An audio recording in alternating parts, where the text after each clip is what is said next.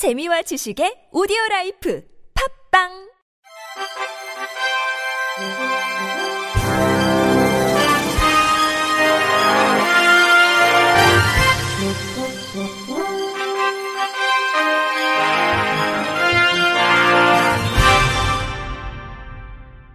청취자 여러분 안녕하십니까? 2월 16일 목요일 KBRC 뉴스입니다. 장애계가 국회 교육위원회 법안심사위원회를 일주일 앞두고 장애인 평생교육법을 즉시 논의하라고 외치며 국회 앞 농성에 돌입했습니다. 전국 장애인 야학협의회는 오늘 오전 10시 국회 앞에서 장애인 평생교육법 심의 촉구 기자회견을 개최했습니다. 장애인 평생교육법은 장애인의 평생교육을 권리로 보장, 장애인 평생 교육에 대한 국가 및 지방자치단체의 책무 명시, 장애인 평생 교육 전달 체계 구축, 장애인 평생 교육, 교육, 고용, 서비스 연계 등 장애인의 평생 교육과 지역사회 자립 지원을 담고 있습니다. 하지만 이 법안은 각각 2021년 7월 14일과 지난해 4월 29일 국회 교육위원회 전체 회의에서 상정됐음에도 현재까지 아무런 논의조차 되고 있지 못하다는 지적입니다. 이천 이삭센터 정기열 소장은 정치인들의 정치 이권 싸움 속에서 장애인의 교육 권리가 담긴 장애인 평생 교육법이 지워지고 잊히는 것이 안타깝다면서 우리 장애인들은 지금까지 비장애인 중심 평생 교육 체계에서 수많은 차별을 받아왔다고 토로했습니다. 전장야협 배미영 서울지부장은 전 현직 교육위원장이 발의하고 많은 의원들이 동의를 했는데 왜 아직 법안이 통과되지 않았는지 이해가 가지 않는다며 그들은 장애인 교육이 별로 필요 없다고 생각하는 것 같아 가끔은 화가 난다. 올해는 꼭 장애인 평생교육법이 제정되길 바란다고 촉구했습니다. 지난해 장애 학생의 진로 직업 교육 현황 조사 결과 희망하는 직업이 초등학교에서 중고등학교로 학년이 높아질수록 아이돌과 모델, 유튜버 등에서 바리스타와 같은 식음료 서비스 직업을 희망하는 것으로 나타났습니다. 국립특수교육원이 발간한 장애학생 진로 직업 교육 현황 조사에 따르면 특수학교 학생의 졸업 후 사회참여 계획의 경우 초등학교는 아직 결정하지 못함이 45.7%로 가장 높게 나타났고 중학생과 고등학생은 진학이 각각 36.1%와 50.6%, 전공과 학생은 직장에서 일하기, 취업이 65.4%로 가장 높았습니다. 특수학교와 특수학급의 진로 직업교육 연간계획 수립 운영 여부를 분석한 결과 특수학교의 96.4%는 진로 직업교육 연간계획을 수립해 운영하고 있으며 특수학급의 경우 초등학교 14.5%, 중학교 47.8%, 고등학교 72.5%로 학교 급이 높아질수록 진로 직업교육 연간 수립 운영 비중이 높은 것으로 집계됐습니다. 특수학교 졸업생의 사회참여 현황은 전공과 진학이 55.4%를 차지했고 다음으로 지역사회 기반시설 활용이 12.6%, 대학 진학이 3.8% 등의 순이었습니다. 특수학교 담임교사가 생각하는 진로 직업교육 활성화를 위해 우선적으로 필요한 것으로는 초등학교와 중학교, 고등학교 담임교사 모두 장애학생 맞춤형 진로 직업교육 프로그램 개발을 1위로 뽑았고 전공과 담임 교사만이 학교 외부 자원의 협조가 1위로 조사됐습니다. 보고서는 그동안 학교에서 학생들은 어떠한 교육을 받았고 어떤 장래 희망을 가지고 있으며 어떤 사회 성과로 이어지는지를 알 수 있는 귀중한 자료라며 조사의 효율성을 확보하고 안정적인 조사와 관리 체계를 마련해야 한다고 강조했습니다.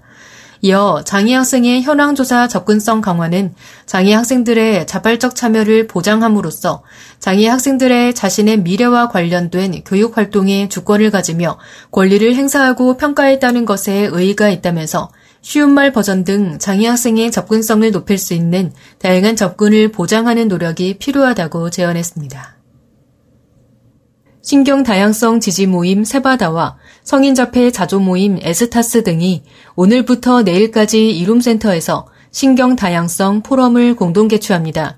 이번 포럼은 지난해 진행된 이후 두 번째 행사로서 1990년대 자폐인들이 주창한 이후 최근 ADHD, 정신질환, 정신장애 등으로 그 영역이 확대되는 신경 다양성의 국내 이해를 확장하고 신경 다양인과 자폐인의 참여 기회를 확대하기 위해 마련됐습니다.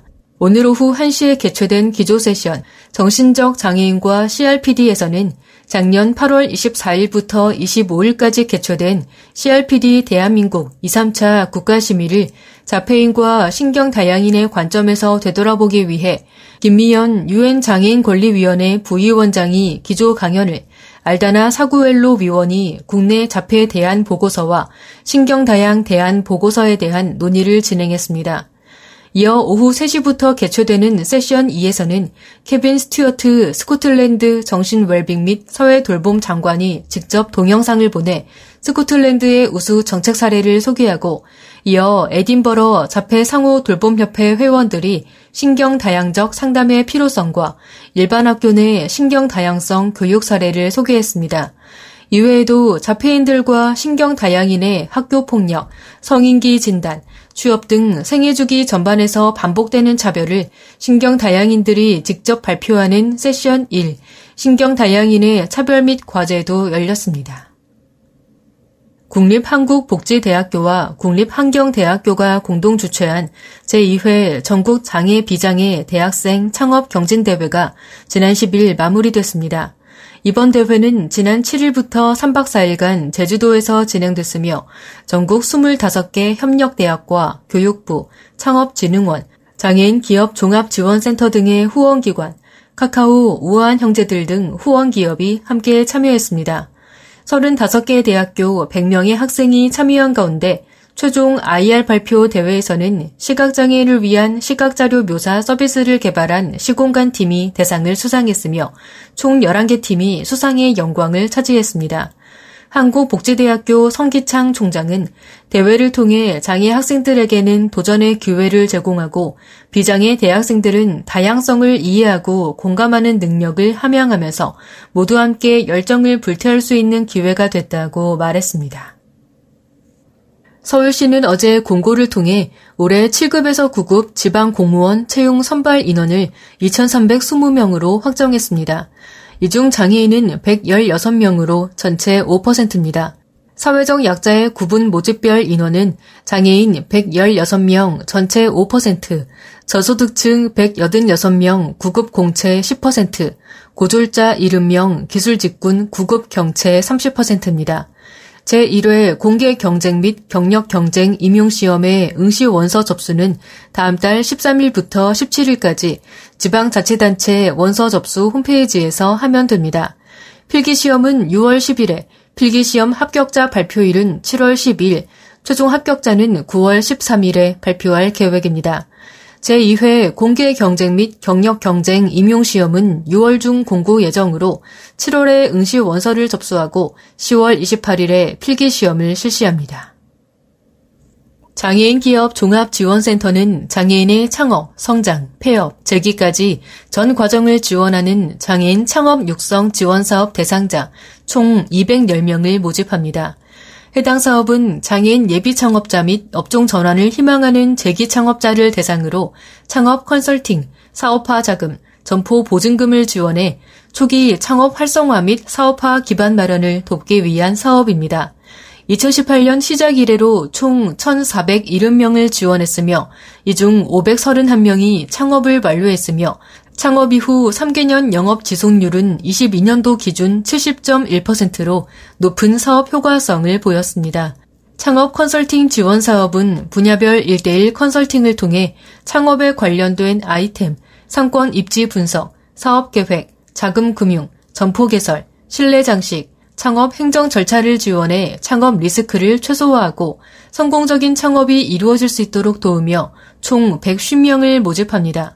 사업화 자금 지원 사업은 매장 인테리어, 리모델링, 브랜드 개발, 마케팅 홍보, 집기 및 물품 구입, 원상 복구 등에 소요되는 초기 창업 비용을 최대 2천만 원까지 지원하며 총 40명을 모집합니다. 점포 보증금 지원 사업은 전세권 설정이 가능한 점포의 전세 보증금을 최대 1억 3천만 원 한도 내에서 최대 5년간 지원하며 총 20명을 모집합니다. 장애인 기업 종합지원센터 이상호 센터장은 장애인 창업 횟수는 평균 1.4회로 생애 첫 창업도 있지만 폐업 이후 재기를 위해 2회 이상 창업한 제도전 창업 비율도 26%로 다소 높은 편이라며 장애인의 창업 생애 주기를 고려한 창업, 성장, 폐업, 재기, 원스톱 지원을 통해 보다 촘촘한 창업 지원망을 구축할 계획이라고 전했습니다. 끝으로 날씨입니다.